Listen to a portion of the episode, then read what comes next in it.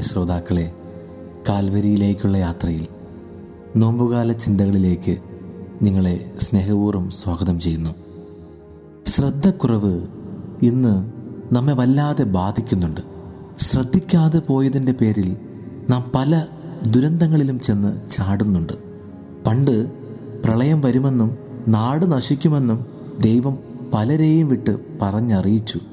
നോഹയൊഴിച്ച് മറ്റാരും ആ വാക്കുകൾ ശ്രദ്ധിച്ചില്ല. ശ്രദ്ധിക്കാത്തതുകൊണ്ട് സംഭവിച്ചത് എന്താണെന്ന് ബൈബിളിൽ നാം വായിക്കുന്നുണ്ട്.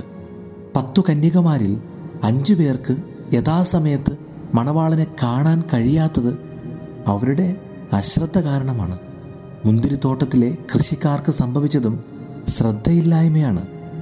യജമാനൻ കാലാകാലങ്ങളിൽ പറഞ്ഞുവിട്ടവരെ അല്പമൊന്ന് ശ്രദ്ധിച്ചിരുന്നുവെങ്കിൽ യജമാനൻ നേരിട്ട് വന്ന് അവരെ നശിപ്പിക്കില്ലായിരുന്നു. മുന്തിരിത്തോട്ടം മറ്റുള്ളവരെ ഏൽപ്പിക്കില്ലായിരുന്നു. താലന്ത് നൽകിയിട്ട് യജമാനൻ ദാസന്മാരോട് പറഞ്ഞതെന്താ? ഒന്ന് ശ്രദ്ധിച്ചേക്കണേ തിരികെ വരുമ്പോൾ തന്നാ മതി എന്നാണ്. കിട്ടിയ താലന്തിനെ ശ്രദ്ധിക്കാതെ അവനത് മണ്ണിൽ കുഴിച്ചിട്ടു.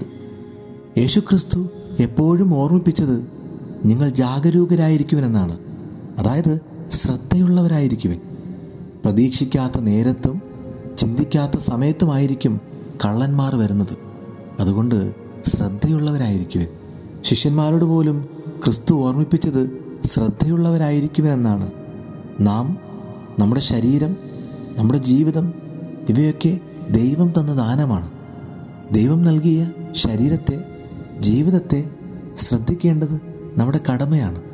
വചനം പറയുന്നു ശരീരത്തെ ശ്രദ്ധിക്കാത്തവൻ പാപം ചെയ്യുന്നു. നേരത്തിന് ആഹാരം കഴിക്കാതെയും ഉറങ്ങാതെയുമൊക്കെ ശരീരത്തോട് നാം ശ്രദ്ധയില്ലാത്തവരാകുന്നില്ലേ? ശ്രദ്ധയില്ലാതെ ലൈംഗിക വൈകൃതങ്ങളിലേക്ക് വഴുതി വീണ് ശരീരത്തെ മലിനമാക്കുന്നില്ലേ? ഒന്ന് കൊറുന്തോസ് പന്ത്രണ്ടിന്റെ ഇരുപത്തിയേഴിൽ പറയുന്നു നിങ്ങൾ ക്രിസ്തുവിന്റെ ശരീരവും ഓരോരുത്തരും അവയവങ്ങളുമാണ്.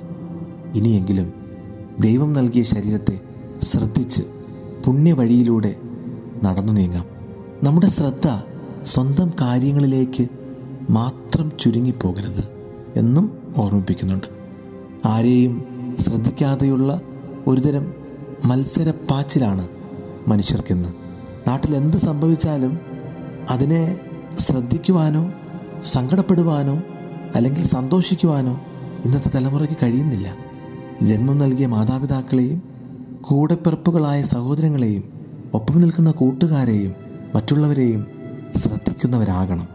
മറ്റുള്ളവരോട് ദയാമയനായിരുന്ന വിശുദ്ധ ഡാമിയൻ എല്ലാവരോടും അലുവ കാട്ടിയ കൽക്കത്തയിലെ വിശുദ്ധ മദർ തെരേസ കരുണയുടെ മാതൃകയായ വിശുദ്ധ വിൻസെന്റ് പോൾ. ഇവരൊക്കെ നമുക്ക് മുൻപിൽ പ്രകാശിച്ച് നിൽപ്പുണ്ട്. അവരെ ശ്രദ്ധിക്കാം. അതിലൂടെ ബോധപൂർവം മറ്റുള്ളവരെയും ശ്രദ്ധിക്കുന്നവരായിട്ട് മാറാം. കുരിശിൽ ചോര വാർന്ന് പിടയുമ്പോൾ യേശുക്രിസ്തു എല്ലാവരോടും ശ്രദ്ധയുള്ളവനായിരുന്നു. Amen.